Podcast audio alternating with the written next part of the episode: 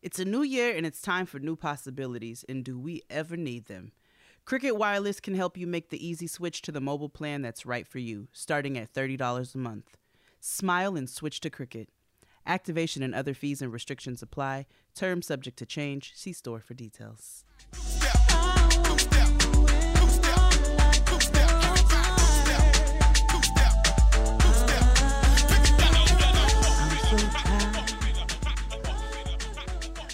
Being lonely. I want to be loving you only. So many girls have crossed my path, but I could not last. I needed you. Won't you share my love? You pick me up when the world's down on me. Share my love. You ease my mind when I feel love. I can do no wrong with you by my side. Welcome to my life. Come on and share my love.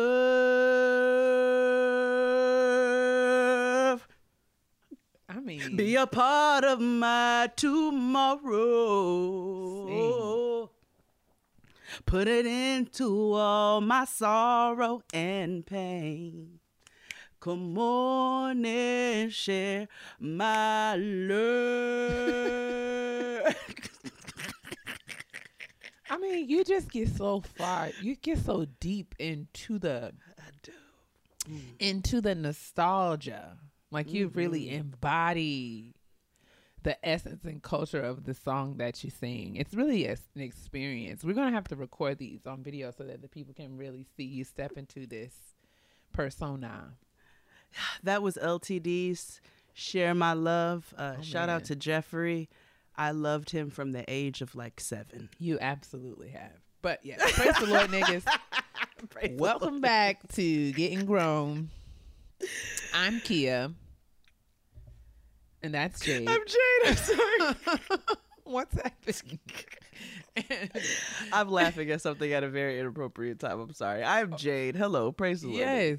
Um, and we are t- back to talking about the worst hood we've ever endeavored to live in, honey, adulthood, the ghetto, the good, the bad, the ugly, the test, the trials, the twists, the turns, temptations, and the taxes of being a real live adult in the year of our Lord 2021. 2021. Yes, indeed. Uh, how are you doing, sis? You know, I'm I'm um I'm I'm doing all right. I'm doing okay. You know, there's a lot of things going on in the world and I'm just trying not to uh, go on. I'm just trying, you know, not to allow that to uh, affect my day to days because Listen. you know that would that would just be that would just be a lot. But we have a we'll talk about that more in the kitchen table. How are you? I am yet holding on. I am safe and I have all that I need right here in this house. And I God mean- is still good. He's still good. I went to the eye doctor today. You know what? That's going to be my petty peeve. Let's put a oh. pin in that. Okay, all right. Because I And too we went to the eye doctor. I hello. Cause what are we? Old. All right. Yeah. Let's move on. Let's move on. I don't want to get too deep down into. We into got a little trash to get into. Shall we get into that? Let's push on into the trash receptacle.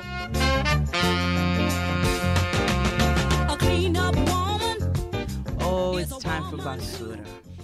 Um, well, first and foremost, in the trash, we want to re- we want to say rest in peace to Black Rob. He Oh, passed away. I mean, literally sad news. I mean, I knew It's that he was not doing well. The last time I saw Yeah. him, he was um he was actually on the internet talking about his health issues. Um, hmm But yeah, learning that he had passed was, you know, very very difficult news. Yeah, that was sad. It's just not. It's just not a. It's a sad time right now, especially for New York rap. You know what I'm saying? Yeah. It's a lot of. It's a lot of loss right now. Um, so you know, condolences and love to his friends and his family. We want to send sure. that. Um. So, hmm, Bobby Brown was is going to be mm, on the Red Table Talk. So I'd heard about this. Latoya said that she watched it, so I think that it already Okay, so it's on there already. available for our viewing. Mm-hmm. And we didn't get into the details of it, but she did say that you know, Bobby gets really candid. Yes. So from what I read, because I have not watched it yet, um, from what I read, Jada asked him if he blames uh, the young man Nick Gordon for the Mhm. death of Whitney and Bobbi Kristina. Whitney too. Um, mm-hmm. And he does. oh, okay. Mm-hmm. From what I read. Now we let's all go watch the interview. I'm gonna watch it. We can come back and talk about it. Maybe you'll watch it. and We'll come back and talk about it next week. Mm. Uh, but he said that, which is very. It's that's just very. That's very interesting. Maybe they should So- just let Whitney rest. I would appreciate it. So, I mean, involved? Like, what does that mean? Does that mean I don't know? Maybe I should just watch it because Yeah, yeah. You, you know what? Like, You're this right. is a lot. I'm like, Let's table this red table Was he talk there? for next was, week. was We're gonna. he, did, did he furnish the drugs? Like, I, I'm that's what he he did. He does think that he furnished the drugs. That's where it came Got from. it. He said he furnished. He, but you know, he that he he believes he furnished the drugs that caused that caused both deaths. So, um, I see. just let them rest. Just let them rest. Like it's Listen. it's such a a tragic ending for both, and you know, so similar that it, maybe it's just time to let him rest. Or I don't know. Mm. Maybe this is work he needs to do. I don't know. We'll come back and talk about it after we watch it. Please. So Ursher, baby, there was there was a slew of jokes going Oh, around on the internet the other day because allegedly Usher tipped a bunch of uh, dancers with Usher bucks.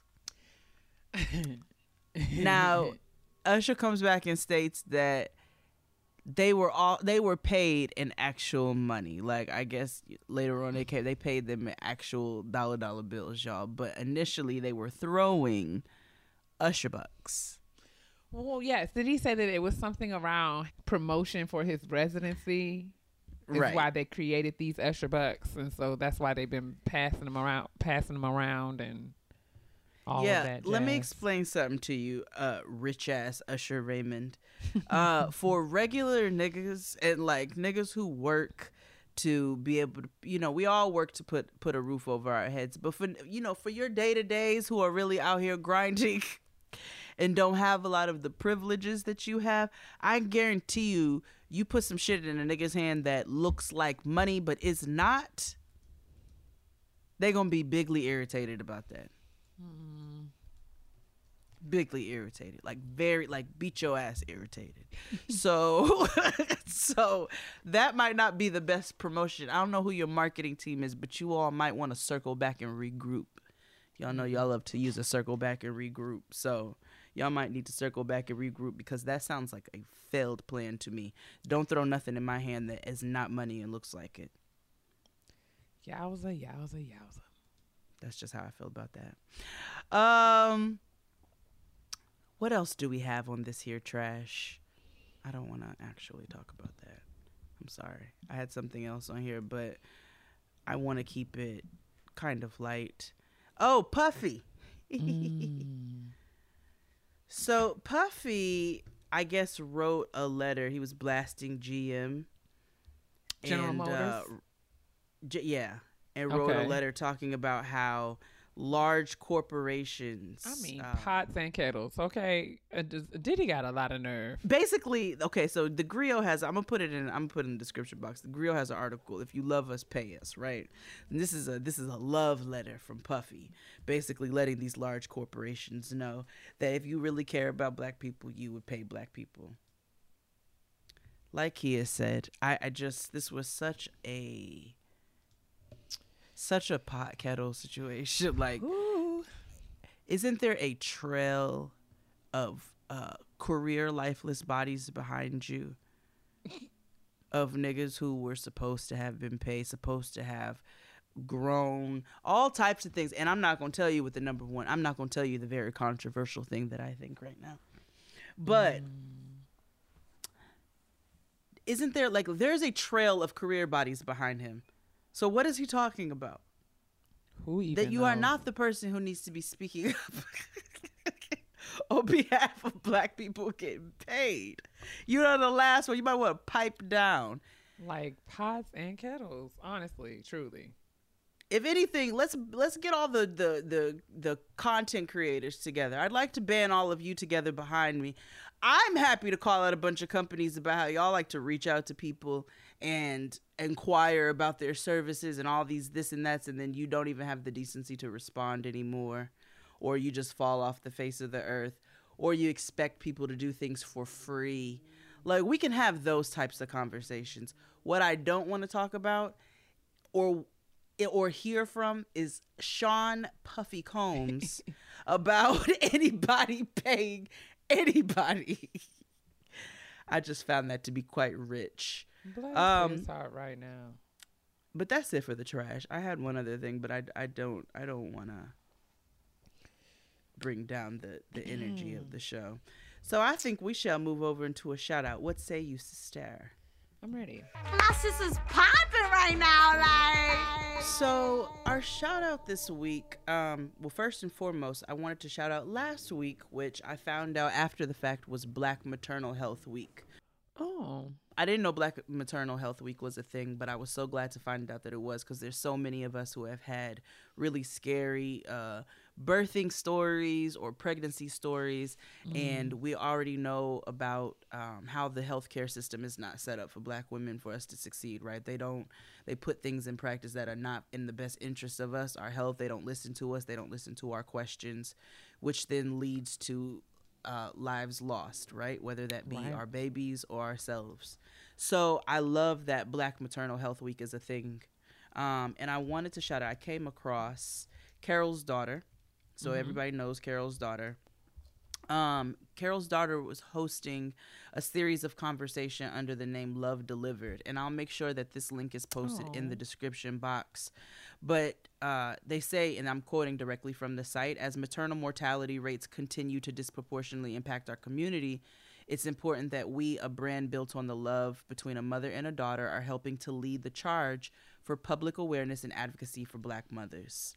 So that's why over the next three years, we will raise awareness about black maternal health amongst 100 million people and directly engage 10,000 people to be advocates for black birthing people and babies through love delivered. So I'm going to put the um the link in the description box for love delivered, but I thought this was such a dope concept uh, because these are such necessary conversations and maybe this will do something to help kind of shift things in the healthcare field where black women are heard and our health is being put where it should be. So um, again, that link will be in the description box so you can check out in more depth about Love Delivered, but I wanted to bring attention to that. I love that. Let's do it. And I think now we have a really, really dope kitchen table talk to get into. So you think we should head that direction, sister? I think we should, man. I think we. I don't know if we formally introduce our um our guest. We kind of jumped right into the conversation. So, guys, we are really pleased and excited to um to invite to the kitchen table DeRay McKesson came to kick it with us at the kitchen table to have an awesome dynamic conversation about um, some awesome work that he's doing around police violence, uh, train change police unions, combating police unions, um, addressing issues of of unfair policing, all kinds of legislation and uh, political and activism work that he's engaged in through his organization Campaign Zero. Um, and so we had an awesome conversation about that, about getting involved um, and, and just being more informed and aware of what's going on in the world as it relates to these, um, you know, his, the, the legacy of uh, police killings that is what we're dealing with in this country. But We have an awesome time at the kitchen table. Y'all be sure to to check out check it out and listen. Also, make sure that you look in the description box where you can get more access to links so you can do some more reading and research Yep. around um, DeRay and some of the awesome work that he's doing through Campaign Zero and just how to follow him on socials um, generally. So let's get on over to the kitchen table and into this good, good conversation. Chit chat, chit chat, chit chat, chit chat. Here's a hot take. Your bank account should work with you, not against you. Y'all are not enemies, right? Chime is an award winning app and debit card with no hidden fees or monthly minimums. After all, you earned, earned your money, so you deserve to keep it. Fee free overdraft on up to $100 in debit purchases with SpotMe. It's like overdraft protection, but better. Get your paycheck, benefits, stimulus check, and tax return up to two days earlier with direct deposit. There's no hidden fees or monthly minimums, plus 38,000 fee free ATMs with MoneyPass and Visa Plus Alliance. With security, you can turn on alerts to let you know when your card is being used and instantly block your card if something seems off. And save on autopilot when you sign up for a Chime spending account, which is required. You can enroll in an optional savings account and grow your savings automatically with 0.5% annual percentage yield, which is 10 times the national average. Join the millions on Chime. Sign up takes two minutes and it doesn't affect your credit score. Apply now at chime.com slash GG. That's chime.com slash GG. Chime is a financial technology company. Banking services provided by the Bancorp Bank or Stride Bank NA members FDIC. Eligibility requirements and overdraft limits apply. Overdraft only applies to debit card purchases. Limits start at $20 and may be increased up to $100 by Chime. Early direct deposit depends on the payer. Out of network cash withdrawal fees apply. Third party and cash deposit fee may apply. Go to chime.com slash GG for details. For details. All right, praise the Lord, niggas. Welcome. oh, No, please. welcome back. Welcome back. Welcome, blacks. We are here at the kitchen Mm. table, and we have very, very important business to attend to. Uh, we are very pleased to welcome our close friend to the show. It is an honor in to real be here. life. Honor to be here. Woo, Oh my gosh! Everybody say hey to DeRay McKesson. Woo, And woo, he is woo, woo. not wearing his blue vest. He looks adorable. on his vest. I just love this. What is this? Is this Cookie Monster on your? What is this? Donald Duck. Oh, that's Donald Duck. I just. Oh, saw and I got blue. I just Chippendales. the We blue, look yes. like an iceberg ad. Me and DeRay over here looking I like love it. I love it. 2002. You're so funny. The vest is here, but I couldn't wear a hoodie and the vest is a lot. in the oh, No, summer. no, it's a I, I would have talked It's about you. People don't realize the vest is actually down. People think it's a windbreaker. It's down. It's actually warm. No. I knew, knew it was warm. was- DeRay, you knew that it because you wore it to my wedding. I said, I know he's hot. I was That wedding, I was a good wedding listen. photographer too. I, I will give myself. Was Give yourself A pat on the back. credit. They was like, all you know her credit. well? Nope. no. But I'm at the wedding. Boom. They was like, you know, Where you DeRay. at? I was You- like, we nah, that an- was and we had XD's an plus amazing one, but we cool now. We had an amazing time. All the photos. It was such such a good It time. was. It was such a good time. But yes, how are you doing, friend? What's going on? I'm good. This is a wild week, as you know. It's like the, you know, it's one of those things. People don't realize that the police, as of today, have killed over 300 people in 2021. You just know one Right. story, Daunte, right? So Right. it's like it is. It's sort of wild to sit in this work every day and then see these like highs and lows of it becoming a story. Mm-hmm. And I worry a little bit that like. While I, the awareness is really important, I think that, and totally push me if you disagree. I think that people get a little hopeless in this. Like people get really aware, but they also are like, "Well, it, it is what it is," and like that scares me a little bit.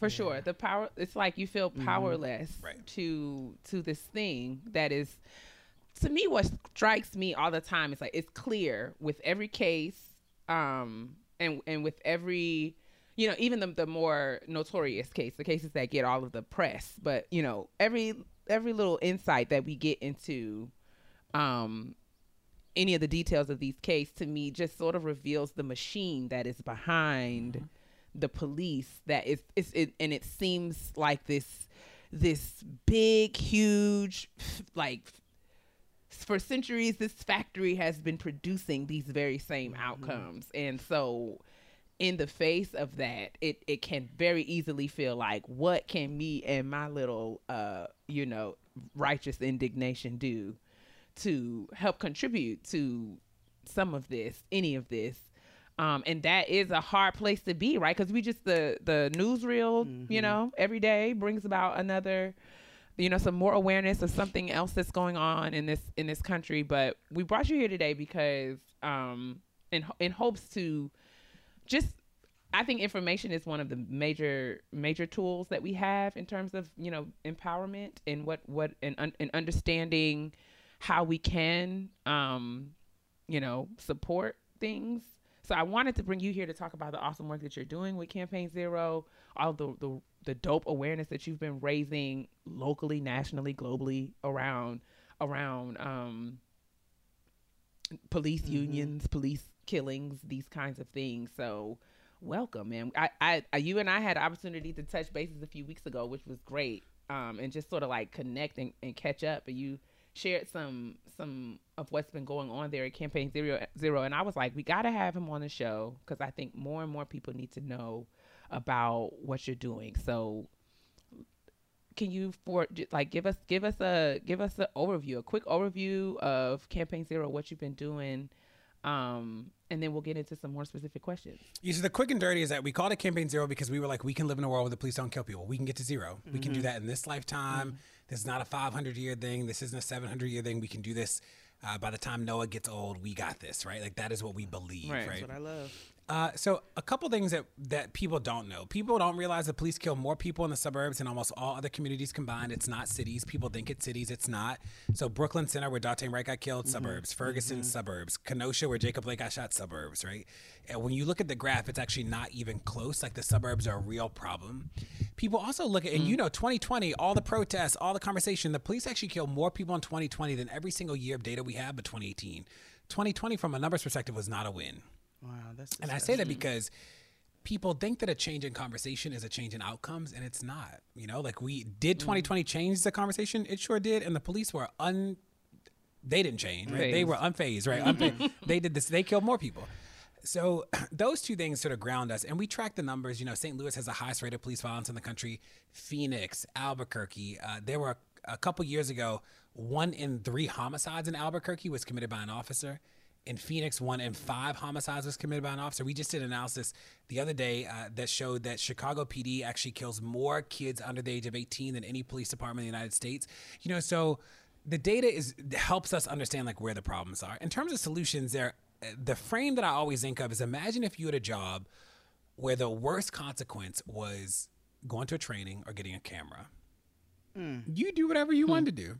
Like, could you imagine if you walked into work, beat up some kids, killed some people, da-da, and they were like, you know what, Jade, go to training. You, you'd be like, okay, cool. Like that is actually what policing is, you know. That's And Jade, I'll put you, Wow. Jade, I'll put you on the spot. Uh, out of the police kill on average 1,100 people a year. Mm-hmm. What is the highest number of convictions you think we've ever gotten?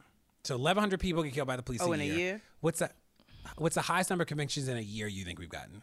I'm gonna be real honest. One. One is more of the years, but the highest number ever is 11. Okay. Most of the years are like one, two, three. 1,100 people killed, and the highest you get is 11. That's 1%. The high, I mean, so the system is truly not built for there to be accountability and justice. Now, to to your point, I don't, um, you know, I always worry about this when people say, "Well, the system was built like this." It was, uh, you know, it was a remnant of slave patrols. That uh, all those things are true. I never mm-hmm. participate in those arguments, though, and I totally push me if you disagree, because I I don't know what political work that helps us do. Is that when people when I see people hear that, I see people take that as like it's been around for so long, it'll always be here. Like that mm-hmm. that Yeah. like sets people up to be defeated. But more importantly, I think this idea of like sort of the core idea is that what it was is what it will always be, right? That's sort of like the notion. Mm-hmm. Once you take mm-hmm. that logic and apply it to black people, which is what white people do to us, mm-hmm. like that logic is that logic is logic we shouldn't participate in. Right. You from the hood, mm. you always gonna be a no good da da da. Right. Right. You Right, grew up right, poor right. and da da like that logic of the like how it began is how it will always be is actually like a bad logic. You know what I mm-hmm. mean? It Yeah. gives no. It, it offers no hope stand or as- no as no solve, no solution. Yeah, and many of us, many of us stand as proof positive that it is not that it's faulty. Mm-hmm. Right. So that's not that's not a defense of the police, but it's like we've taken bad things before and we have transformed them into something else, right? We have seen people at their worst. We've seen people be truly not people we would ever be in community with. and we have seen them make mm-hmm. changes that change their. You know what I mean? We've that's the story of our people, right? We have.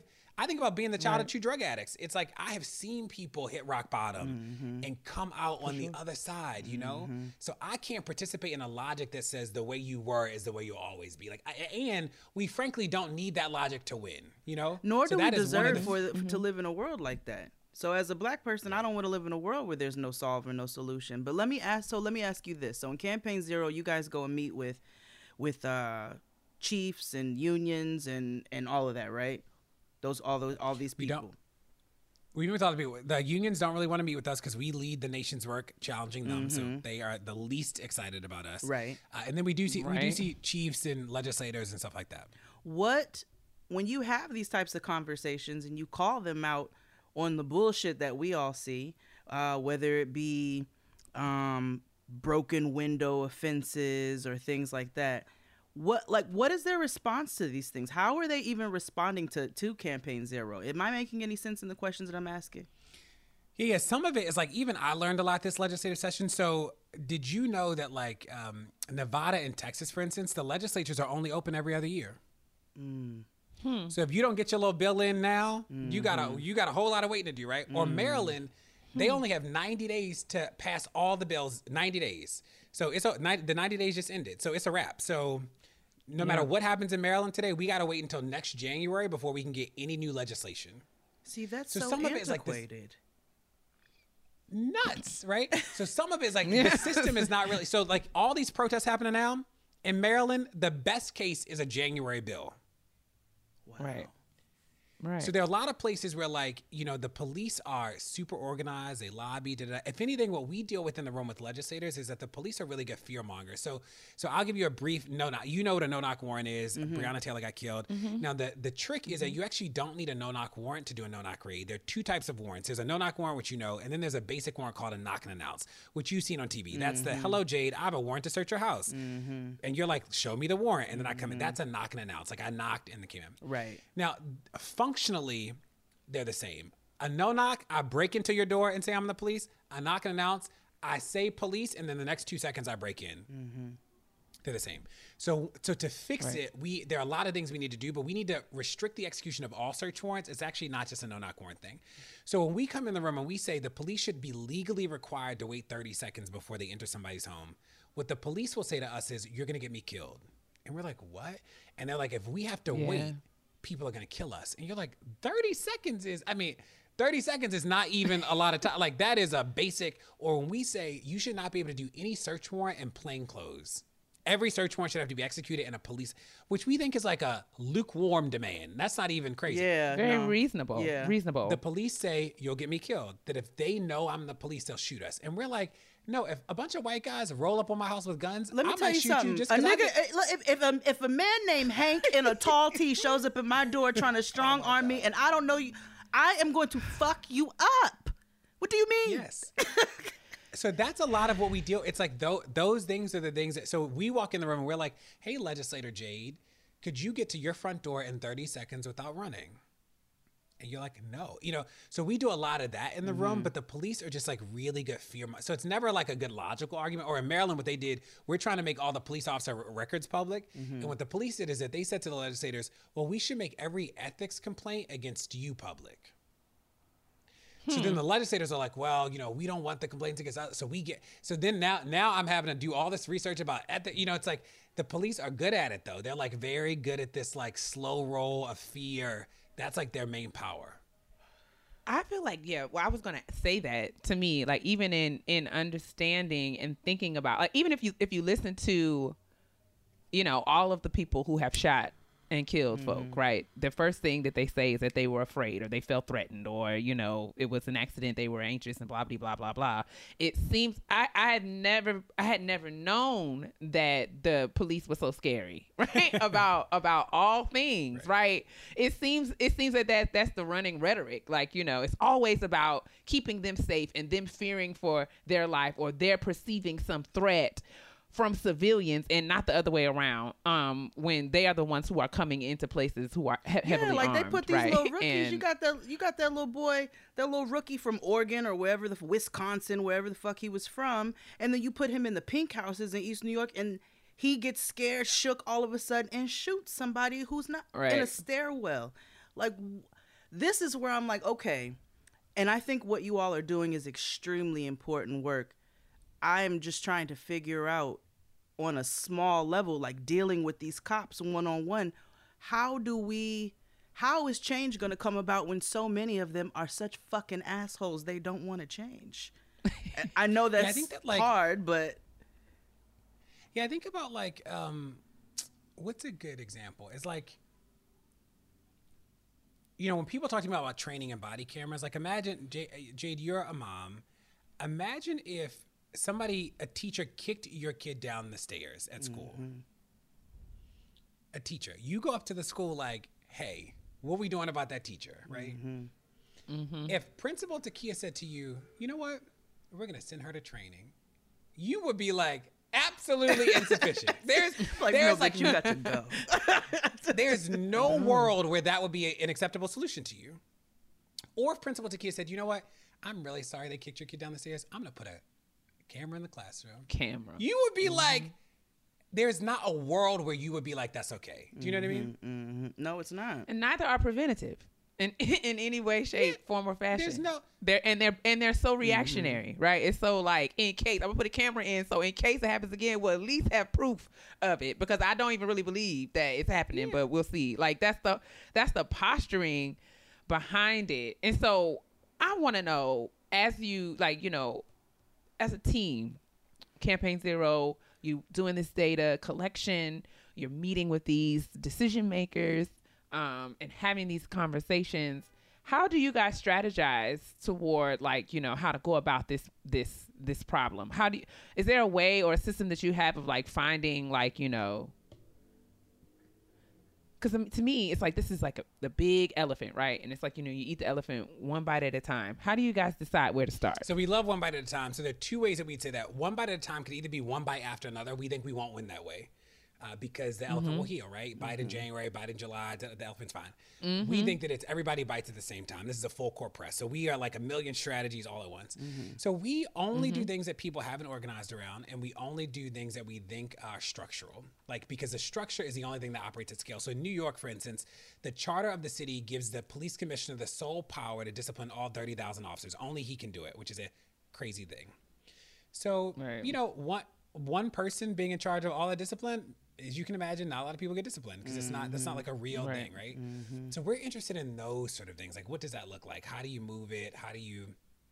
Uh, some places we work directly with activists. Some places we work directly with legislators. Some places, you know, we work directly with the think tank. But we are sort of interested in the details. Mm-hmm. So in Maryland, we helped write a lot of that language, and we mm-hmm. had already did the no knock stuff. So we work with the Speaker of the House, and we like worked with her team, and we work with people on the discipline matrix. Like we did those sort of things because we sort of get into the weeds. Like that's our bread and butter. And we made a lot of big. We made big bets in 2015 around. We thought police unions were a big deal. People laughed at us. Now everybody's like, police unions. We're like, we told you. Mm-hmm. Uh, we thought use of force mm-hmm. policies were a big deal, and like we were right, you know. So, so that's sort of what guides us. And the no knocks, you know, I saw I saw everything happening after people after Breonna Taylor was killed, and I was like, well, what could stop the next killing, right? And that that's how we started doing the no knock thing. And we also thought that banning no knock warrants was like the big win. And then we did more research, and we were like, banning no knock warrants is going to have no effect. Like it, it won't. The police don't need a no knock warrant to do a no knock raid, right? That was like our mm-hmm. big takeaway. So then we started to develop. So like today, I actually had a call in Maine because in Maine they're trying to do a no knock bill and you're like cool so we're working with a group of activists and the legislator she is in she's sort of working with these activists and we are like their technical assistance provider so it's cool it's like good and um but it is like you know if there's anything i'd say to you, both of you is that uh, you have far more power than you think the system will never ever tell you how much power you have and it takes people like calling their random city council per because all this stuff is local. Like your city council people should be not able to sleep at night. You know, like we should be stressing. So like in New York, for instance, this is a real thing.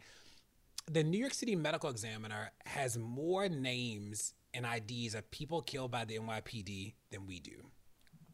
Because hmm. in like in the country, if you get killed by a police officer, uh, the police department doesn't just release those names. So we only know that you got killed from newspaper reports. Mm-hmm, mm-hmm. We know for a mm-hmm. fact that the number that the New York City Medical Examiner has is higher than the number we all have. So they're not all being And reported. she and she said she De Blasio's like, I won't release it, and she's like, I won't release it. And you're like, that is crazy. Do you know what I mean? Yeah. And that's basic. yeah De Blasio gets on my fucking nerves. he gets on my goddamn nerves.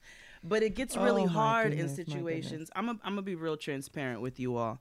Um, we're home yesterday.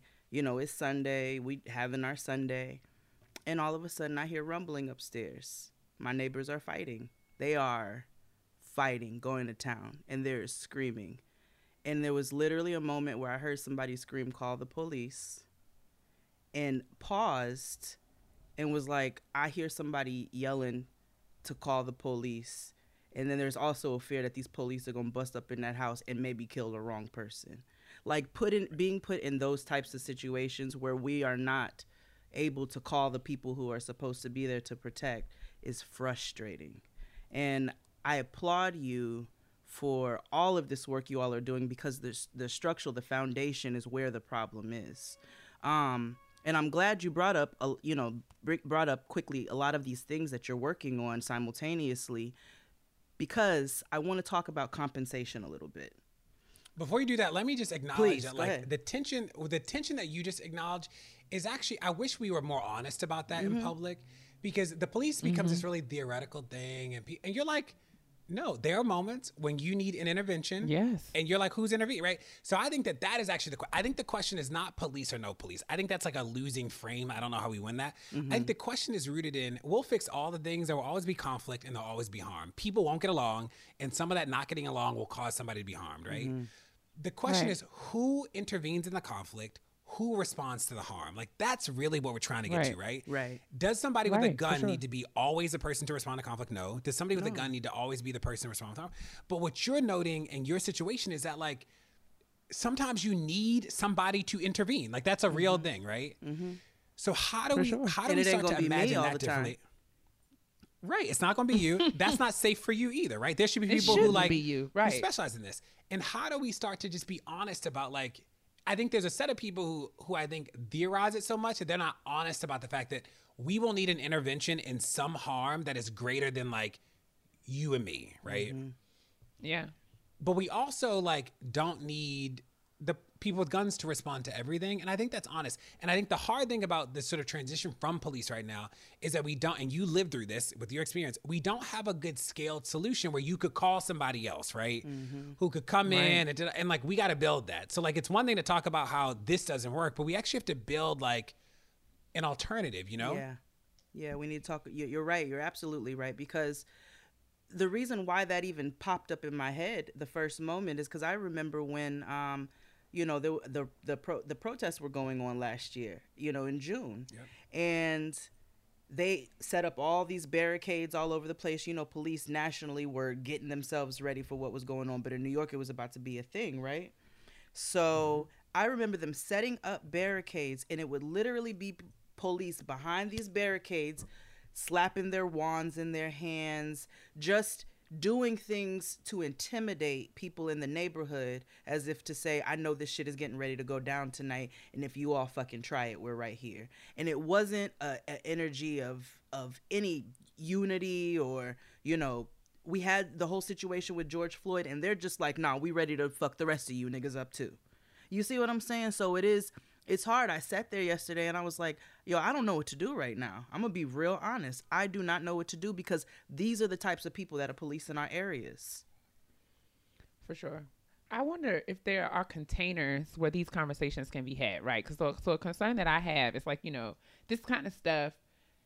Hate to say it this way, but it's kind of trendy now, right? So like you turn on any television mm-hmm. show and there's a scene where there's somebody getting stopped by police or there's a police sort of situation. It's on Queen Sugar, it's on Grey's Anatomy, everywhere. There's the black character, there's some sort of police intervention. And while I feel like it is good you know, to a degree, you know, because art imitates life, and right, we have to talk about these things truthfully as they happen. My concern, though, is you know, as this is like, it may in some case be raising the awareness of some white person who has not lived this perspective, and you know, it might be them seeing it on, you know, Big Little Lies will help them to get some more understanding. But my con- my concern is to your point about us, you know, over theorizing and remaining in these real theoretical abstractions, at what point do we sit down and start to have some of these practical conversations about how to affect some of this change that's so necessary. Um, and I'm just wondering, are there any containers? And I mean, if if not, you know, I'm not saying that you have to create them, but I'm just curious: is that are there places where people can come and really talk about these things at local levels, state levels, otherwise? Like, if if I have some questions, if there are things that I want to learn, um, or or or ways that I want to even, you know, you know, if I'm a white person and I want to be an ally in some kind of way, but I don't know how to get engaged, like, are, are there spaces where these kinds of conversations are happening? Do you know? Yeah, I think they are. But I think your question just like highlights to me how we need more of them and we need them that aren't so organizery, activisty, right? Yes, Yeah, 'cause people convoluted like in me really- vocabulary. Yeah, like we need the we need people like you, Jay, to be like, well, this happened in my house. I need real? Niggas like, to talk to me in ways that I understand. yeah, how do we brainstorm? You know, like that's it. So I'm gonna take that as like homework. I think that we do need more spaces. I think people are thinking about it, but you know, this is why I always get nervous about people being so pumped about the protest. Because, and I say this as somebody who was there on day one, blah blah. blah is um, you know, you look at you look at the civil rights movement to today. We got a lot of wins, right? We got like women's rights, For sure. Uh, education to the, the police. Though are the only institution that's only gotten more power over the time, not less. Like there's not a moment where we're like, mm-hmm. "Whoa, we really got the police." Like that didn't mm-hmm. that era didn't mm-hmm. happen, right? So we've seen this like, you know, people think that we're winning, but now we have the numbers and we're like, nope, killing more people. You look at the data from just this year, the police are like on track. Like it's not it's not like this year is like less killings, you know? Mm-hmm. So that I saw the post that you guys put up that it's only been three days in this in this year where someone hasn't gotten killed. yeah, you're like, yeah, that's Which which from last year, I remembered that because I went back and looked. Like at the end of 2020, you guys said that you guys posted there were only 18 days in 2020 where somebody didn't get shot, and so we're like you said, we are right on track Right on to track. either either meet or beat that number in 2021. Yeah, so that's why I get nervous when people are like, "Wow," or like the TV show. You know, that's what this is my frustration with celebrity, and I know a lot of celebrities and da da da. Is that the things that will actually change the system are risky because when we poll people, people like the police. People say what Jade said. They say, mm-hmm. "Don't love them." I might need to call them someday, but I don't want them to kill me, right? People don't hate the only place that people hate the police is the internet. When we poll people in any community, people like the police. Now, when we ask them, would you change this? They everybody agrees. They're like, would you move the money? Yes. Would you make it easier to fire them? Like all the but people like the police. I say that because I, I was just somewhere with um some NBA players and we were trying to convince them and they're like, well, this is too political. I don't want to say anything against them. Mm. So people, you know, for all the celebrity involvement, when the mm-hmm. rubber hits the road about actually addressing the police union power, actually being in the room lobbying to, like, it's not a lot of people who will put something on the line because they get nervous about like their own thing. So they'll participate in reposting the flyer, but when we need you to call the mm-hmm. governor of Virginia because you know him, people aren't doing that. You know, like they're not. Yeah. That's unfortunate because I don't trust them Wow. niggas. And I tell them that. I had one being real nice to me and Noah in the park one day. And I was skeptical and I told him, I was like, why are you talking to us? Why? why are you talking to us? And I understand, you know, they're human beings, but as a whole, I don't trust the police. I don't trust you. I don't trust your motives. Most of you, I, I in Right, NYPD. it's a system. Like if you think about these things systemically, like you know, the system is mm-hmm. flawed, and and good intentions within a bad system And is- it has been proven to be like you know just as lethal. Mm-hmm. And it doesn't take as it doesn't take like a critical mass either. I, I was just reading. There's a NYPD officer who's a detective, who they're about to vacate 200 convictions because he lied in drug mm. cases. In Virginia, there's another officer. They're vacating 400 convictions because he was pulling random people over and planting drugs on them. Of course he was, because it's Virginia. Hmm. I'm sorry. I have a vendetta. That scares me though because I had a I was telling my friend because and oddly enough because this is the thing and I was like I'm I'm sorry I'm like it's trippy that this is a, a trend but like I saw on Facebook people were like posting like you know post your story the last time you got stopped by police yeah. and like you know were you scared? And it was literally hundreds of comments right? And so I was in Virginia one time. I I was driving to Nashville. My mom lives in Nashville. I was driving from Maryland to Nashville. I got pulled over in Virginia. My purse is sitting in the passenger seat. And it's open right? Because you know you i got a big auntie purse digging in my purse child. You know i you got my snacks all my things you know i got my got to dig down in my bag so of course the bag it's a big tote the bag is open so the police get out, two cops, Mm-hmm. right? Both sides. They surrounding, you know, looking at my car. The guy on the on the passenger side looks into my bag and sees my prescriptions and says, "Are those yours?" Well, yes, sir. They're in my bag. They are mine. That's my name on them. Yes, they are mine. Well, do you have? I said, no, I don't have the written prescription. Do you carry your prescriptions with you? But like, it was like a conversation that we had, and I had to like ease Mm-hmm. myself back because you know I I could tell my neck was rolling, and I had to kind of get settle myself Mm-hmm. down. But it tripped me out because I'm just like, like he asked me if he could like look at the at, and I was just like I don't see why that's necessary. He didn't push the issue, but what if I would have just said sure? Like he could have put anything in my little in my little Mm-hmm. uh vitamin D. Like girl, and you'll spend a night in jail, two nights in jail, have to get a lawyer. And you know, for most people, three nights in jail is a lost job. You are not. You're done. It's a wrap. Yeah. You know what I mean? Absolutely. You don't need a conviction for that And to I mean- You ever life. spent the night in? I know you have, DeRay. Mm. I know, Kia. I don't even need to ask you that. It's filthy. It's filthy, Kia. It's filthy. Me and DeRay have, have no different nights but for you know, different listen. things. However, it's not anywhere I want to go. It is But I got pulled over yeah, with Noah because a, a cop cut me off. He cut me off, veered in front of me, busted a left. I honked my horn at him. So he's made the block, came back and pulled me over. You honk your horn at me? I said, I did. He said, Why? I said, Because you cut me off and I got my kid in the car. I was like, You're driving like an asshole. That's why I honked my horn at you. And he was big upset about it, but had to put he had to drive off. He had to be like, All right, you know what? Don't do that again. And I was like, Your fucking ego. Your fucking ego. You can't even take me telling you that you're driving like a dickhead and I got my seven year old in the car. You can't even take me telling you that because that's how you, you feel you have that much power as a human being. It's disgusting. But we could go about this all day. DeRay, I want to talk to you, real nigga shit. Uh, I need to talk. These people are going to ask questions, and I want to ask questions in a way that's respectful, um, but also address things. You know what I'm saying? So, it's clear that you bust your ass, right? You're sitting here telling us everything that you do, everything that Campaign Zero is working on.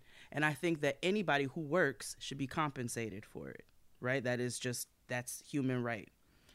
Um, what's your take on how that compensation should be handled? There's a lot of critique within social media.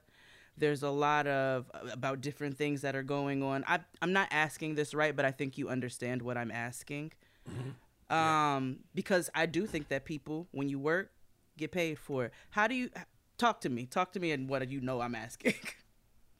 So there are two things. One is, and I say this is, you know, one of the first activists who had a national platform in this moment, is that some of it is about what is the visibility. I'm always mindful that the visibility is a tool, not the end goal. Mm-hmm. The moment that it becomes mm-hmm. the end goal, it like ruins people. I've seen it, right? Because people mm-hmm. chase it, they want the da da. I am thankful that I can get into rooms. I'm thankful, and like that allows me to do really good work. So there are places where like they know me from whatever and I can so they'll take a call with me and I'm like cool and then I can get in being like what about those no knocks? You know like and it's Yeah. a tool. It is not an end goal and you know visibility is an end goal. It destroys you. It eats you. Like that is like a we've all seen good people go awry right? And when I think about the the money piece um I can only talk about myself. When I Yes. drove to Ferguson I quit my job with no plan, no savings, no retirement. I defaulted on my student loans, and I was sort of like, I'm Wow. 27 or whatever. I'll get an. I made 110 at the time. I was like, I'll get another job. Like this is. There are a few times when we can like really stand in our convictions, and this is one. So when uh, Takita in the prayer, when you were like, you know. Um, can we sit in our calling? That the idea of like the calling will call, right? That's how you know it's a calling. The calling will mm-hmm. call. I was called in that moment. I was like, you know what? I'll get another job. Mm-hmm. So I like slept in people's basements, da da da. Like you know, it was a, a journey. But Campaign Zero, we literally only we only we had uh, at least for the first three years, our tax our tax receipts are public, so you can go look yourself.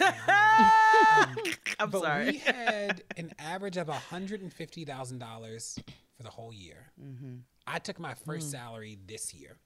And I say that because I'm also mindful that like how we compensate ourselves, like the on, the reason why there is any money that we have is because people died and I responded to it, right? Mm-hmm. Mm-hmm. And I do think there's a responsibility in that to be like a good shepherd of it, to like no, I don't need to like eat from scraps, but I but like I'm not convinced that like this money needs to be the money that allows me to like eat at the Chateau Marmont every day, mm-hmm. right? Like that mm-hmm. that mm-hmm. something about that doesn't feel like the spirit of like how we you don't know me because I was a good teacher. I was a very good teacher. But that's like not why people know me in this moment. Do you know what I mean? So I do feel like and I know that there are a ton of activists who are really scraping, they are scraping Mm-hmm. two pennies together. And I was one of them who was like, hey, can I stay at your house? Hey, can-" that's actually, I, that was one of my favorite Beyonce stories. I, when I used to come to New York, like when you got married, Mm-hmm. I had nowhere to go. I would come in for a meeting or to meet with organizers and just be like in people's apartments. And when I met her, she was like, DeRay, if you ever need somewhere to work, come by my office. So I would be mm. at the office. She was putting lemonade together. One night I left at 10 o'clock at night. B and like the video people in the back. I'm like, I'm leaving Beyonce. She's like, see you later. Like I because I just needed like a better flex on us, nigga. no, it just, it was- she was I love creep. but I just I didn't have anywhere. I had nowhere to go. Yeah. I know, you know, like, and there were so many people like her, and so many people like Ryan, people who like. I slept on their couches when I came to New York. I didn't have anywhere to go, mm-hmm. you know. So it is mm-hmm. like it's weird that like people are now starting to be this idea that we should be compensated as if I don't know. I, it is there's like an ickiness about it that I'm like. no, I that is not how absolutely we do the work. agree. I, I think that's why I was like, I want to be clear. It's not realistic. And this is for people listening as well. You know, it's not realistic to ever look at somebody and just because you know who they are, for you to, to just put it out there like, well, I don't think they need to be getting paid what they, you know, they don't need to be getting paid. They're supposed to be doing this work on. Be- well, then how are niggas supposed to eat? How are they supposed to clothe themselves? How are they supposed to put a roof over their heads? Um, but then there is some extremism as well. Um, obviously, you know that that is not across the board, and you can only speak to your personal experience. But there's some extremism, and I think that puts things in a bad light where people start to and then also you know the internet lives to run their fucking jibs let's be clear like that's what they mm-hmm. like to do. So i think it's important that we have these conversations because i don't think somebody who is putting in work for hours upon hours a day a week and they're doing all these things should be scraping two pennies together. I don't think that they also maybe should have a landing strip. I don't know. You know what i'm saying? So we oh. need to figure out the i just wanted to talk about the balance Right. of that and get an honest assessment from you No, on. I I love that, and I love what you said about the tool versus the end goal, right? Because I think that that's something Absolutely. that is a lens that can be applied across all kinds of things, right? And just this internet stuff, regardless, right? And so. I, it resonated with me because you know even in something as small as like you know people get hung up on titles right the whole I, like and I say all the time the Dr. Kia thing like I didn't I didn't get a PhD so y'all can call me Dr. Kia. I got a PhD because there was work that needed to be done. Just so happens that I needed to have this particular credential to have access to the tables and the seats where these things were being discussed and that is why. So I don't get hung up. But you know, there are people out here not knocking anybody's hustle, right? But there are people out here who are now teaching classes of how to do this and that and everything. I want to be a coach so that you can be the next doctor somebody. And it's like, you know, the tool versus the end goal. It's like, you know, th- everything. I think we should all like I think that's so so useful in looking at a lot Yeah, of different things, right? You did that. You are you was a good teacher. That was a tool. I love that. I don't know, yeah. But also the access is important, like you said, DeRay, because getting into those spaces, it's like, oh, DeRay's at the Vanity Fair party. I'm just making something up. It's good if you get up in there and you be like, all right, my nigga, so what's going on with it? Like, we need people in literally those spaces at the to be able Fair to do party. that. I was at the Vanity Fair parties, and Oh, I see, was I at just the, threw the something dinner out there. before. the dinner before is literally only fifty people, Mm-hmm. and I'm like, the man who like owned the LA Times. I'm like, hey, how about that policing coverage? You know, like that's what I'm doing in the room because I'm like, you need hey, that. can we?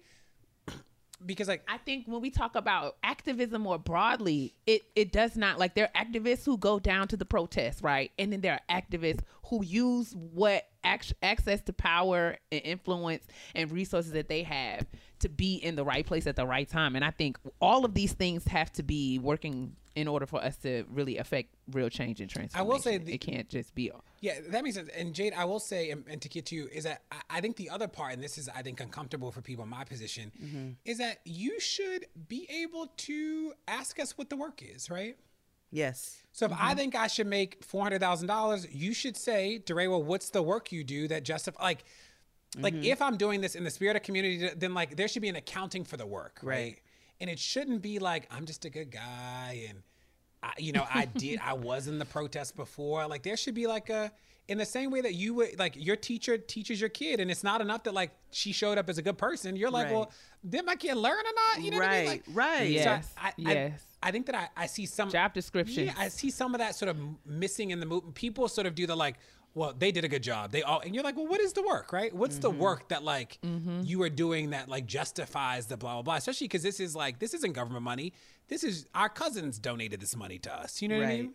Right, absolutely. Which is why you know you have um, um, you have Tamir Rice's mother who was very upset. You know what I'm saying? And I know, I it, it, it would be frustrating when you're already dealing with such a, an emotional, heavy burden that you didn't ask for nor do you deserve to then see your son used for certain things. I think that speaks differently though because I'm not going up and having meetings with police unions. You ain't to see I'm not I'm not doing all of that and I think I think there's issues on both sides of things. You've got people who place a judgment and they go, "Okay, well you're doing good work," which, you know, you're not really looking into that. And then you've got other people go, "Well, they just out here with signs and marching, so why the hell should they be blah blah blah." I that's why I think we need to have those honest conversations. And then you've got people who pop up, multiple people who pop up where funny money shit is happening, or it looks like funny money shit is happening.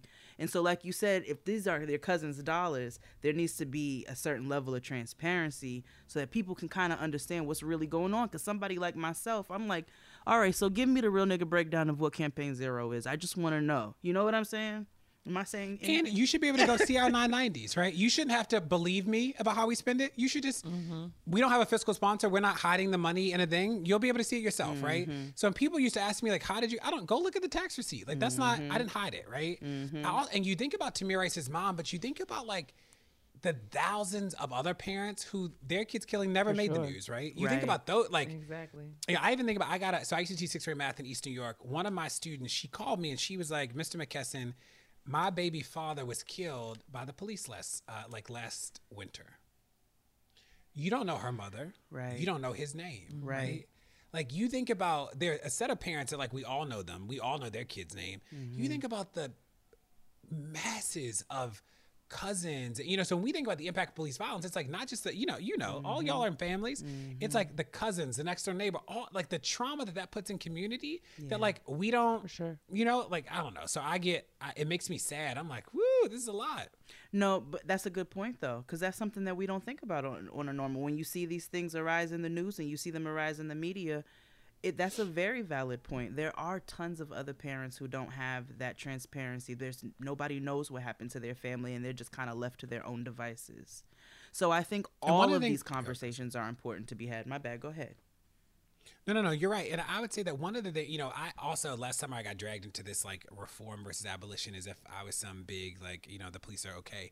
But I would ask people like, do you believe in the end of uh, solitary confinement? Hmm. Do you believe in the end of solitary confinement? Like, should we lock people up for 23 hours and let them out for one? No. No. No. The end of solitary confinement, though, is not the end of incarceration. That doesn't make the end of solitary confinement a bad thing. Mm-hmm. But people sort of pit these things against each other, and you're mm-hmm. like, no, we should end solitary confinement. We should not put people in a cage for 23 hours and let them out for one hour. Now, ending that does not let people out of prison. It doesn't. No. But that doesn't make it a right. bad thing, right? And and Right. some of the internet rhetoric is like, well, if you do the thing that's like reform, if it's not total abolition tomorrow, then it's and you're like, that's, That's not real. reasonable. People don't. That's not real, you know. And when we And I mean, thinking about change and transformation and how change works, that's not how. Like, it's, it doesn't happen. Like, nothing happens like flipping the switch on and Right. off. Nothing. And what we would all, what we say as organizers is that one is the biggest number. That one is Mm-hmm. the biggest number when one is your daughter, when one is your sister, when one is your brother. Mm-hmm. One's a big number. So if they're not in in solitary confinement today, that's the biggest thing in your life. You know what I mean? If this change helps save that person, like when one is Noah, one is the biggest number you have. You know what I mean? biggest Yeah. number. And the internet has like convinced people that like a thousand. Did it, it took one white kid to go missing and we got Amber Alerts. It took one white kid to go missing and we got kids on milk cartons. But for black and brown and poor people, it's always a million. You're like, no, one is actually the biggest number. Mm-hmm. Mm. Oh my mm. goodness. That was heavy. We could literally go But on that's so forever true. with this, honestly. But it's good to be here. I would have, I would have, I would want to ask you this, just in in just you as a person, you as my mm-hmm. friend. How how do you take care of yourself? Oh, I yourself had that question too. doing this work? What is what is your what are your what are the ways that you do, do you have any like s- systems or even just not even systems because that would like you know that's kind of a high, high pressure right? That doesn't mean you have to do certain things a certain kind of way. But what do you do to take care of yourself and sustain yourself in doing this important mm-hmm. work? I think honestly, you know, I will give you a real example that today was a hard day, and just because it was like one of those days where like I didn't win and today didn't win, but we definitely had a draw, right? And Right. Uh, my coping, I don't drink, I don't smoke, I've never drank or smoked, but my uh, my coping mechanism is to lay down. I'm just like I need ten minutes, so I can like just get my Yes. together. And today was hard, so when I when I came to record, I was like, okay, last thing, DeRay, like just get the spirit. And then when we prayed, it was like one of those things where it was like, God, you all right. You know, like you just yeah, and I say yeah. that like I have been so lucky to be around great people. Like that is the thing that and like this was just a reminder. And what I what I tell myself is that uh, about the work that I do is that I know that the end will come. I will not be here forever. And by the time that time comes, I want to know that I fought as hard as I could for black people and I never lost my joy in those moments. Like I want to know that like with the last breath I took, like that was my commitment, you know? And I carry that with me every day and it keeps me grounded. It keeps me sane that like the end will come and I will do these things before that moment, you know? And I am Yeah. blessed to be around like just good people. And this was just a reminder of like I haven't prayed with other people in so long. Um, and I'll never forget during the protest, I was on a plane once and this white guy was getting off the plane and he's like, Are you DeRay? Are you in the news? And I was like, Yeah. And he said, We're in the middle of an airport. He goes, Can I pray over you? And in the middle of the airport, Jesus. this man prays over me. And then I was in Union Station like a month later, and there was all these black women get off the train, and they was like, "You that boy from the protest?" And I was like, "Yeah." And this group of black women just built a circle around me and prayed, and it was like, you know, this idea of like your calling will call.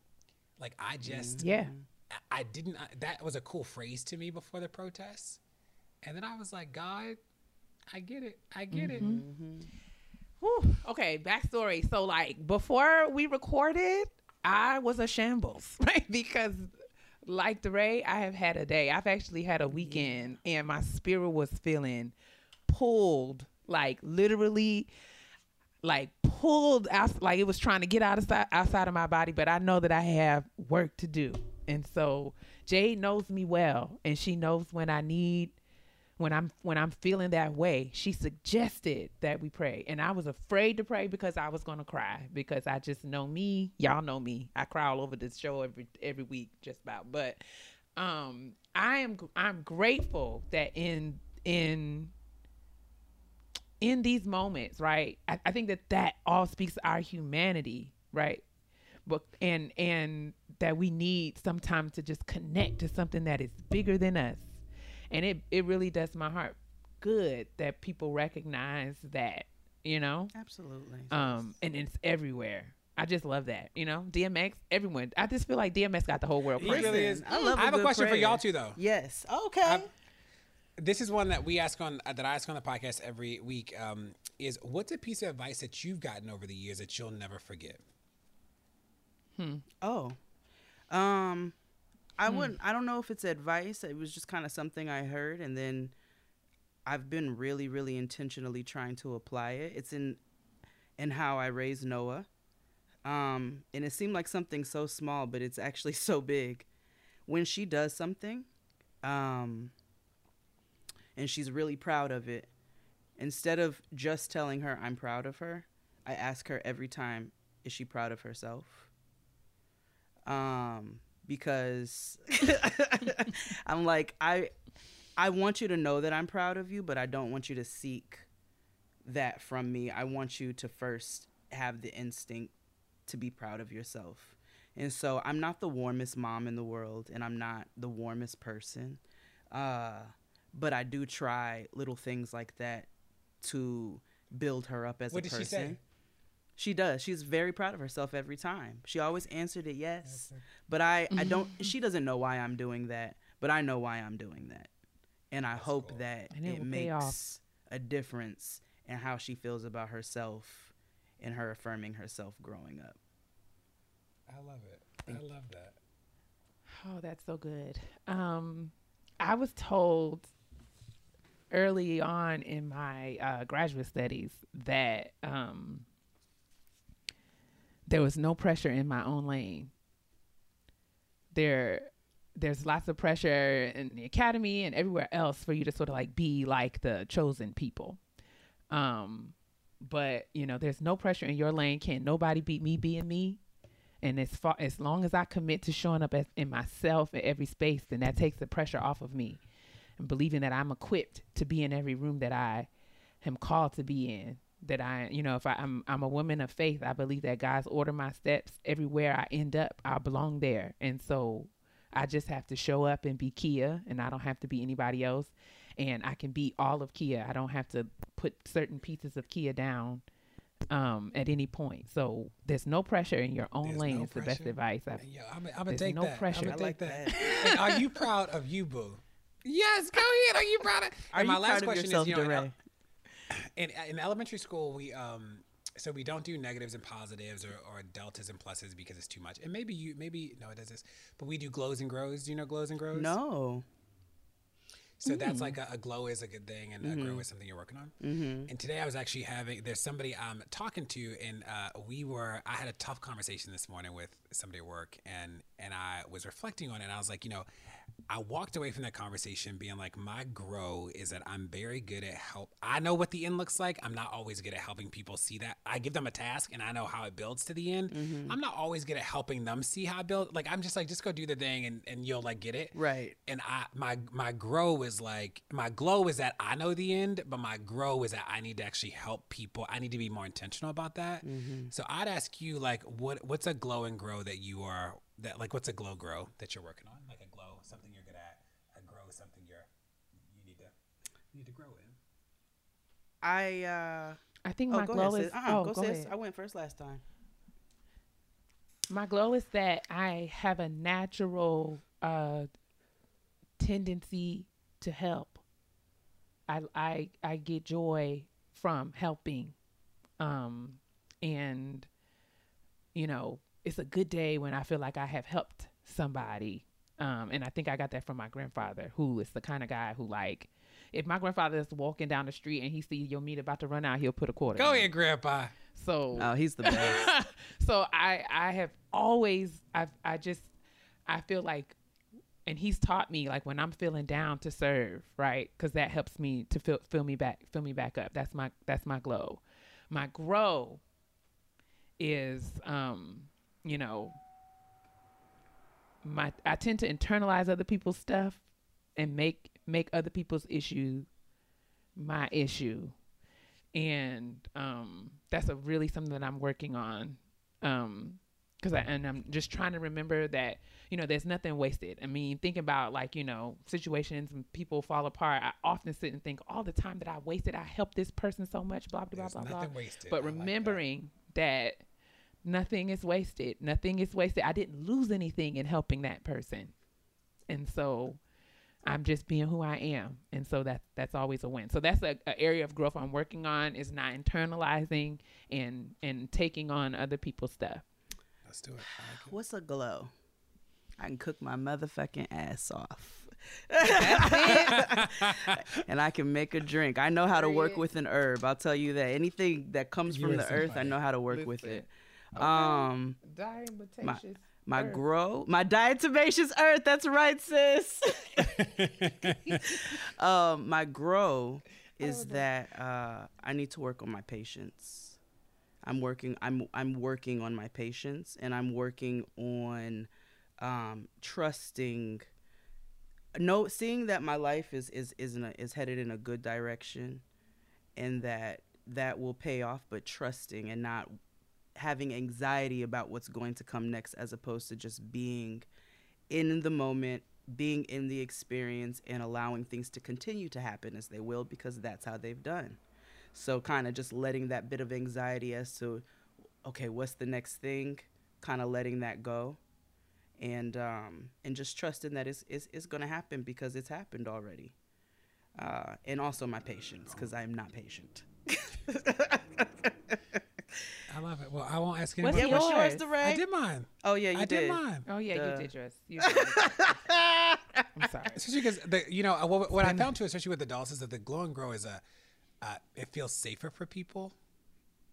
Mm-hmm. Like than like what do you what are you fixing in your like whatever. There are a lot of ways Yeah. that people get really defensive when you ask the same spirit of the question. Right. But the glow and grow, you're like, this is my glow. This is it works with elementary school students too. That's why we do it with them. I know, but these It's are so such good. like It's so basic good. things that work with human beings in general.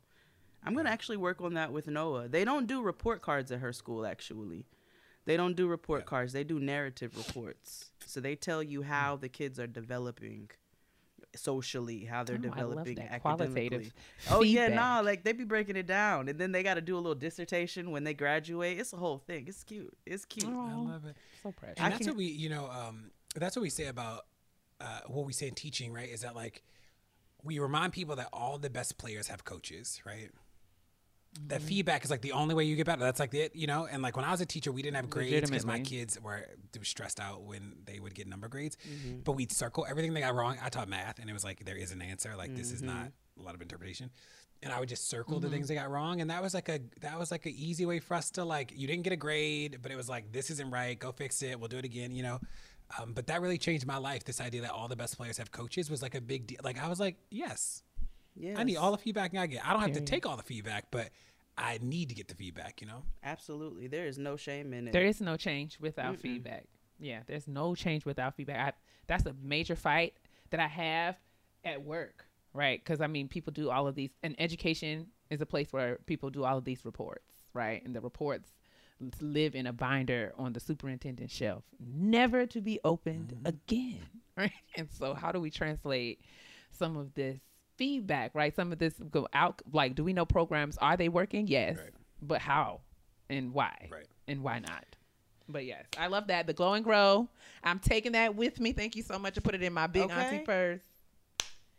DeRay, it has been a really joy. You're always such a joy. Thank you. This was great. Uh, thank y'all. And I, uh, I always am. I being like, I consider you a friend of the pod. I'm about to do that to y'all. This is your podcast. but it was, it was good to be here. Thank you for the invite. And this was, this really like, uh, gave my spirit the picker upper I needed because, uh, you know, I can firmly say that today did not win. Today did not win. That's and I okay. appreciate y'all. So Me thank you. That's all right. Every day and going Thank to, but you. we appreciate your energy Yes. here too because it wasn't just us. You were. We appreciate you being here. You know, you welcome back anytime. Um, Absolutely. and tell the people where to find you, even though they already know. I'm DeRay on Twitter, uh, D E R A Y, and then on Instagram, I'm I. I'm I am DeRay uh, on Instagram. It's funny, DeRay Davis and I get confused for each other a lot. And I posted this um, I posted this Instagram this reel of me uh, roller skating, and I didn't have pads on. I definitely fell at the I cut off the fall, but I was. and he writes on the thing, he's like, please put some pads on because when you get hurt, I'm gonna get all these messages of people thinking I got it. like he got killed on some show. People are texting because our name trended. So I get I get all these calls being like, "Are you okay?" And then when I got arrested, it was just it just said DeRay. So he got all these calls being like, "Are you in jail?" Yeah, yeah, yeah. Uh, it's really Instagram. What- was the, it the world's funny, but Snowfall? I'll. Yeah, it was, I think it was Snowball. He he got killed on something, and then it was like, uh, or even the craziest. He sent me a video. We know each other. He sends me a video of uh he he goes to a hotel, and you know how your name comes up on like on the thing. It is my name in his room, I'm dying. and then I get a Christmas card to like my house for him. I'm like, this is That so is We've had a, We're strange. we've had a good a good run. Follow. Yes, and also we're gonna put all the information for uh, Campaign Yes. Zero in the description box. Some people to check out Campaign Zero's uh, social media, but also their website. There's lots of awesome reports and ways to get connected if you want to be a part. I saw.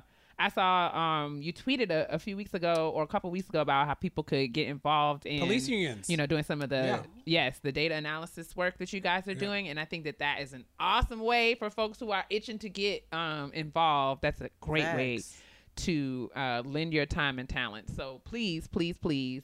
Uh, check out the description box. We'll put all that information in there. DeRay, We we, love love, you. you. We're praying for you always. Love y'all. See you later. We'll talk to you soon. Bye. Bye.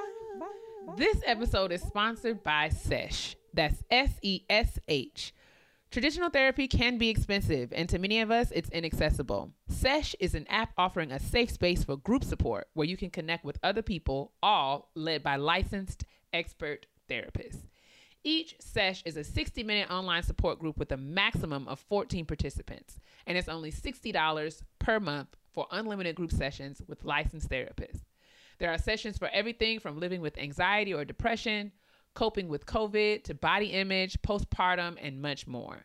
SESH also offers community specific support for Black, Latinx, LGBTQIA, the AAPI community, and more. That's a cost effective way to meet your mental health goals. Oprah Magazine named SESH a top virtual mental health resource. It was the most affordable option on the list, and it's recommended by top mental health experts. Each new user receives a free two week trial. Take the first step and go to seshtherapy.com today or download the Sesh app in the App Store. Again, that's S E S H therapy.com. Sesh is mental health care made easy, and we thank them for sponsoring the podcast. The podcast. The podcast. Honestly, Truly. Ugh, what an awesome kitchen table talk. So, so good. So, so good. Shout out to DeRay. Now we have a honesty box to get into, so let's do that. Let's do it. Sis, do you want to give our listener a pseudonym? Let's. Is it a? I need some pronouns. Oh, I believe it's she. She, her. Okay. Um, let's call her Ambrosia. Ambrosia. That's how much I feel. feel for you, baby. Okay. Um Ambrosia writes, "Hello Jade and Kia.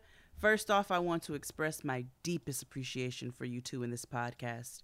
I found you ladies last spring when we first went into quarantine and you have become a highlight of my week ever since. Shout out to you." The advice I am asking for today is on behalf of my mother, who is also my best friend and the person I love the most in this world. My mother's older sister, my aunt, lives alone in another state and calls my mom frequently to vent out her week. My aunt, even before COVID, has always been very self isolating. Although she is a beautiful, goofy, smart woman, she is very stubborn, has no patience for the follies of others, and is suspicious of people's intentions, and therefore her friendships do not last, and she refuses to even entertain the idea of dating. I am all for being independent, but my aunt doesn't really have her other life fulfilling practices, uh, church, running, knitting, and what you what have you, beyond her job that she hates, and sleeping, watching TV on the weekend, especially during COVID. Mm. My mother and I have always been concerned, but even more so now, we worry COVID has driven my aunt even further into her self isolating habits and it's causing some depression. However, my main concern today is for my mom. She is the sole person my aunt does open up to, and as a result, her phone conversations with my aunt equates to a three hour long one sided vent of all my aunt's frustrations at her job, her insecurities, and her problems. As a patient Pisces, my mother is very gracious, especially since she knows my aunt has no one else to talk to, and their relationship hasn't always been close, most perpetuated by my aunt. However, my mother was recently notified that she will be getting laid off from her job, and whenever she tries to reach out to my aunt and express her actually happening to me right now worries and feelings, the conversation still winds up going back to my aunt. Mm. It's starting to wear on my mom. I want my mom to confront her about this selfish behavior, but I also understand my mom's worry that my aunt will probably not respond well and even further isolate herself. What do you think she should do? Thank you, Ambrosia. Wow. Hmm. So okay, let me just you know I need to recap. let Yeah. me just make sure. That's all right. That's all right. uh auntie is a hermit Yeah.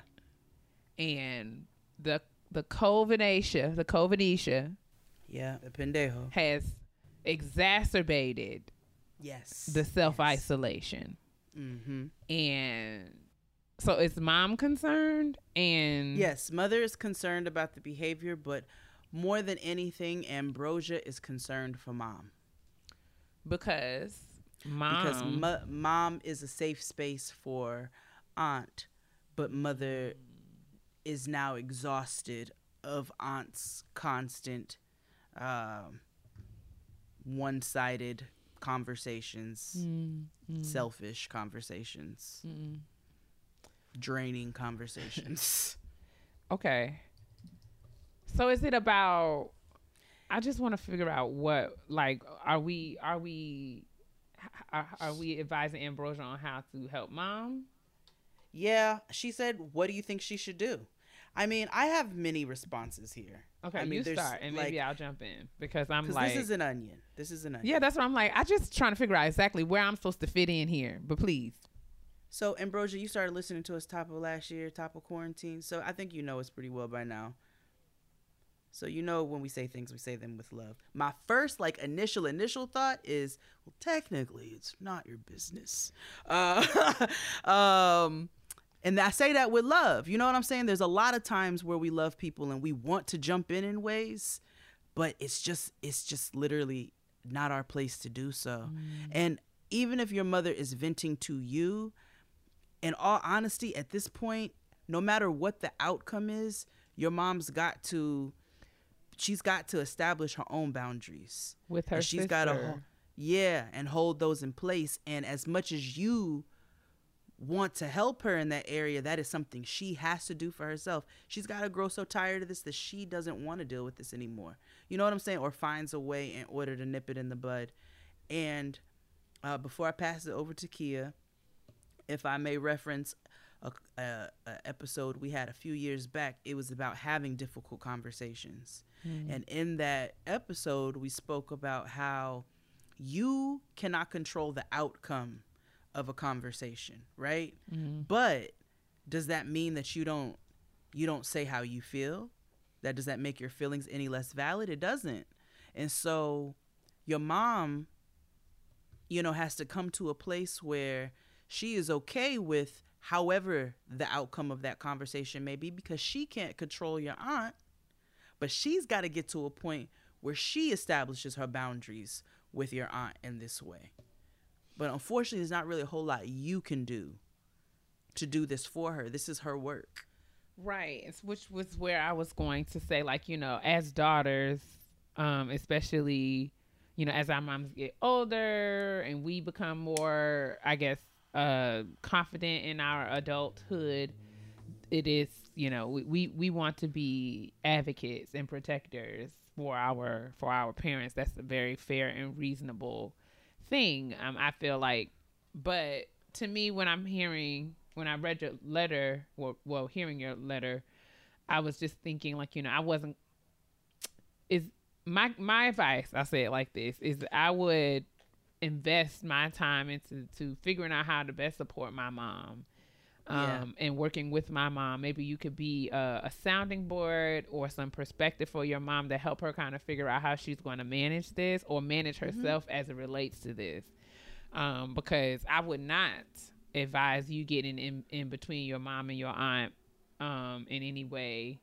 oh well it Um, doesn't sound okay well i will say it doesn't sound like she's going to do that she did say what do you think she should do Right. no, Um, I'm just saying, you know, I wasn't, yeah. yeah, I, I know that she wasn't plan. Uh, well, she didn't say that she was planning to do that, but just generally speaking, like, you know, um, just saying like the, the, the sister relationship between your mother Right. and your, and, and her, and her sister, your aunt, is something, you know, I would be respe- respectful of. And I mean, even when I, in my in my discussions with my own when my mom asked me advice about how she should handle things with her sisters and i'm very Mm-hmm. conscious about the ways in which i you know engage her because it's like am i engaging you as your daughter? Because you know i'm on your side you know or do you need me to be a third party here and just sort of you know so there's just being just being con- conscious of how you handle this is is i guess my advice. But i mean it's I feel I, I I don't know if I'm if if I'm being helpful, but this is a lot going on, um, and I'm I'm No, you- grateful that you that you are are you know an avid listener and you think that Jade and I can speak to this situation, but yeah, I don't know. I I'm I'm a little stumped with this one. It no, I think you ha- I think you answered it right. I think the best thing, like he has said, is that you be a sounding board for your mother now. It sounds like you kind of are, which is why mm-hmm. she's speaking to you about these things, and maybe just sharing some perspective on you know, having conversations that are not the easiest to be had. I know a lot of times, you know, we we we both have parents that have siblings, My and Lord. siblings of all ages have have tiffs and riffs. And as you get older, you really start to get into, as you can see, the ins and outs of your parents coming to you as their friends. Like, let me tell you what this bitch did. Exactly. you know, it's hard because then it's, this is like your aunt you grew up with, but then you recognize them as a human and Right. you know where they fucking up. But I think it's yes. I think the best thing is for you to be a sounding board for your mother and share. You know, maybe that is some perspective for her. Maybe she, ma, have a conversation with your sister. You're not gonna be able to control how that how that conversation turns out, but this is not serving you. Period. This like listening to her li- go on and on for three hours and doing nothing but draining your titties dry. and maybe that will offer some perspective. But we do hope that there's some resolve. And please keep us updated. Please. Um, please keep us updated, Ambrosia. We appreciate all of your support. And continue to send your honesty box questions to Getting Grown Podcast at gmail.com. Let's get into this black woman self care, black person self care. For sure. I deserve. Oh, oh, yeah. All right, Black woman self care time. Um, so in Black woman self care, I have f- figured out a hack. So I have been trying to be more diligent around using, uh, working out, being more consistent, trying to do something every day. I've been going to Orange Theory for a while now, and I go like you know three, four times a week. Um, and on my off days, in addition to sort of rest and recuperation, because that is also a part of the process, I've been trying to, you know, find a way to do something low impact using the Peloton in the house. Um, and so I have been uh, getting a little bit more comfortable on the Peloton. It's taking me a little time to get acclimated into her, but we are getting there. and um, I will say that I found, I, I guess, I think what what has um helped me. I've gotten in Orange Theory. I've gotten very used to using the uh, heart rate monitor to kind of like track my progress and see how much calories I burn. That is something I've learned has been a motivation for me. And so I don't have the Peloton heart rate monitor. Um, and I've been thinking about buying it, but I also saw one of um somebody listens to the show. We've become friends on Instagram. Her name is Run Girl PhD. She shared that she found a hack. Right there's a there's an app called Heartcast where you can literally like cast. You can you can sync your use, using the heart rate monitor on your Apple Watch. You can sync that to your phone, and your phone will cast that to the Peloton. It's a kind of a Well, well. workaround but it is you know something i can use in the interim of actually getting my peloton um, heart rate monitor but it's something that i had i used for the first time and it's helped me um, because it really actually shows me you know how much energy i'm exerting it helps me to sort of like train and learn how to maximize my workout on the bike. So that is what i've been doing in black women self-care trying to commit to getting on the bike at least four to five times a week if possible. And the heart rate monitor has been helping me. You know nothing extraneous. I don't do any more than 30 minutes um at least not right now. So i'll do a 15 minute workout a 20 minute ride a 30 minute or something like that.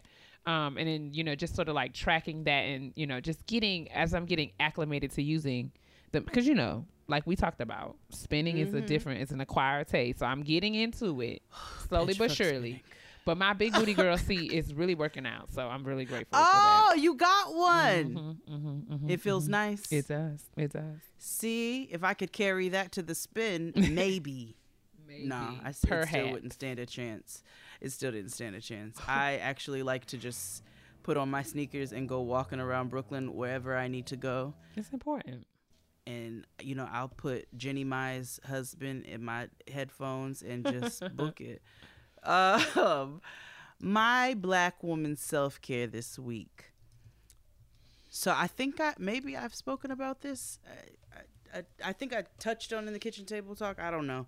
Um, you know, I I have been when I've been having feelings of anxiety or overthinking. You know, I've been working diligently to uh, work against those. So like when I'm you know, doing my meditations or my affirmations or whatever to release things that are not useful to me, such as like these anxieties, these worries, these doubts, and so forth. I'm really trying to put that into practice. And so my black woman self-care this week is that. It's really intentionally trying to put that into practice. Whenever I have a feeling that pops up like that, I remind myself. I think the meditations are helping. My meditations and prayers are helping me um, to be more uh, cognizant of it when it comes up.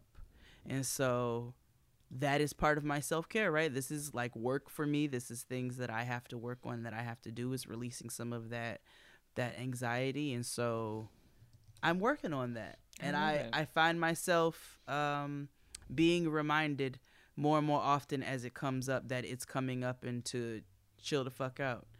And I'm really lo- loving seeing some things. You know, when you start seeing a little progress in like the the internal work that you're doing, it's a it's a glimmer of hope. It's like, mm. oh, the train may not hit me. So, so that's my black woman self care this week. Important. Very important.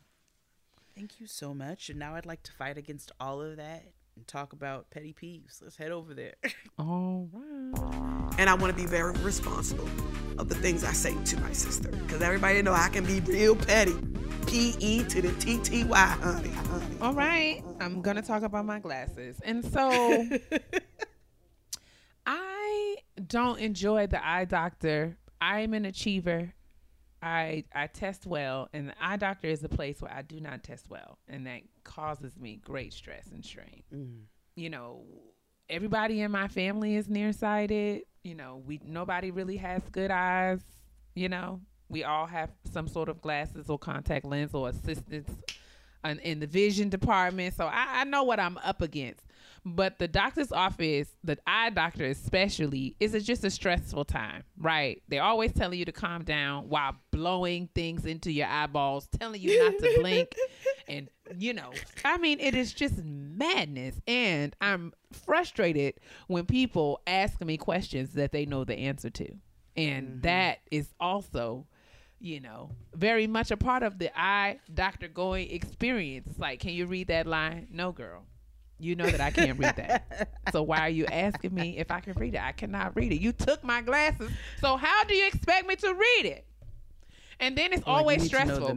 Which one is better? Number one, number two. Okay, number two. Okay, number two or number three. I was like, girl, I don't see. Okay, we're talking. Nothing's nothing's more frustrating when than when none of them are better. Right, because I'm just like, since I'm still squinting. I'm still squinting. I don't know. And that's the point, right? And so she's telling me, she's telling me that, you know, I recognize, you know, vision is one of those things that with age, it's just a natural degeneration. It happens. And I don't know that I'm a candidate for the, for the, um, LASIK because I have an astigmatism and all of these other issues, right? So the thing about it is, she's like, you have an astigmatism and you're not quite 40, but you're just right there at 40. And so you are on your way into the land of bifocals, but you're not quite there just yet. And so she was thinking about, she was like, we can do like a multifocal contact lens, or we can do a contact for your astigmatism. And I'm like, well, I have both issues. So you asking me to choose? And she was like, yeah, because you can't really have both.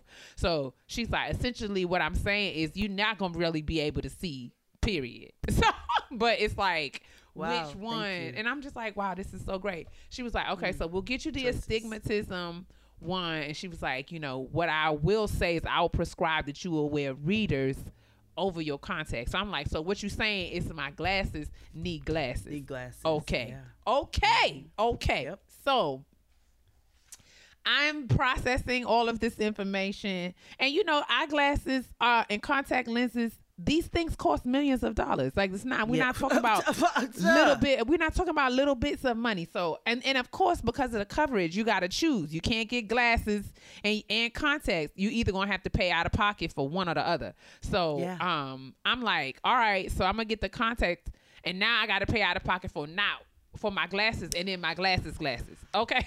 Bet.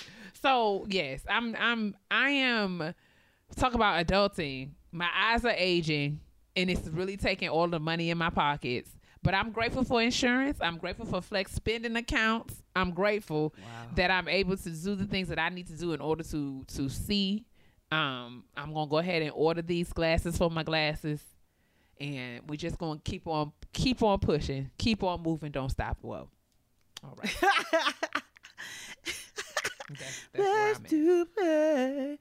Uh, I went to the eye doctor the other day too. I it'd been so long since I've been. They did all kinds of new stuff that I wasn't. I said when y'all start putting gel on people's eyeballs and stuff. It's I wasn't much. even. It's so I didn't. It was so many things. It was four tests.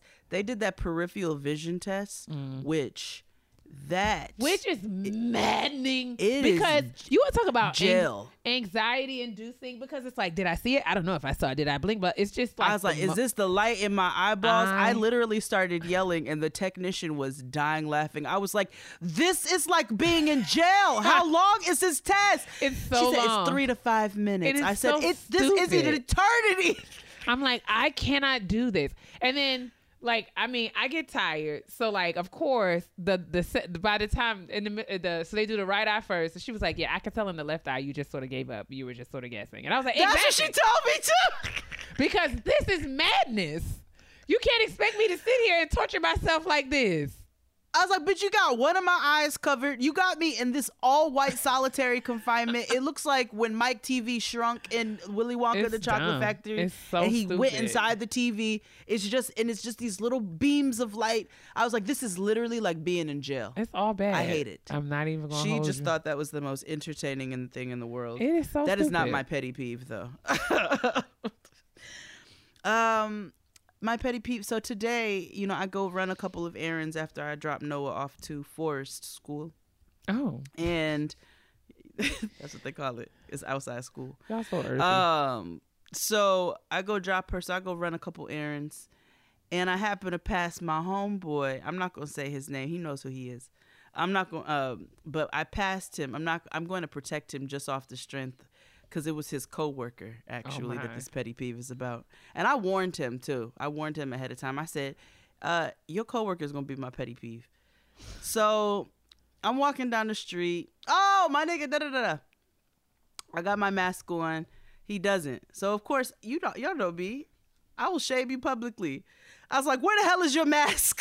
Period. Hello, you doing much. and he was like, "Ah." He was like, "I got it right here." He was like, "I was just I, was- since I was walking out in the fresh air, I was like, I don't care, nigga, put it on." So his white coworker is going to is going to turn to me and go, "Well, "Who are you, the mask police?" oh, I'm the mask god. I was why are you talking to me?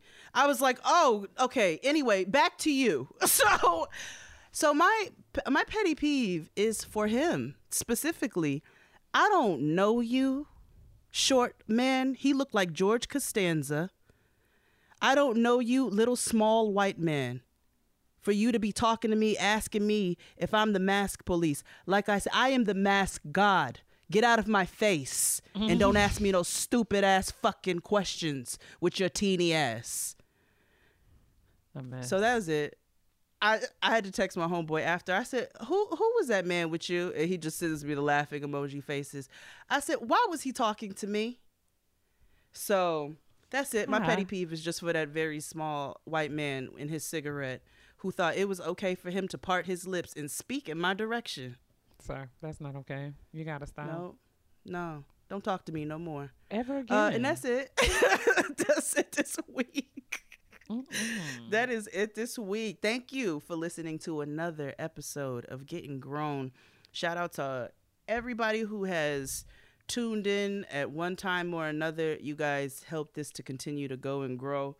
Um, thank you to DeRay McKesson for showing up. DeRay is always welcome here at the kitchen table and Always.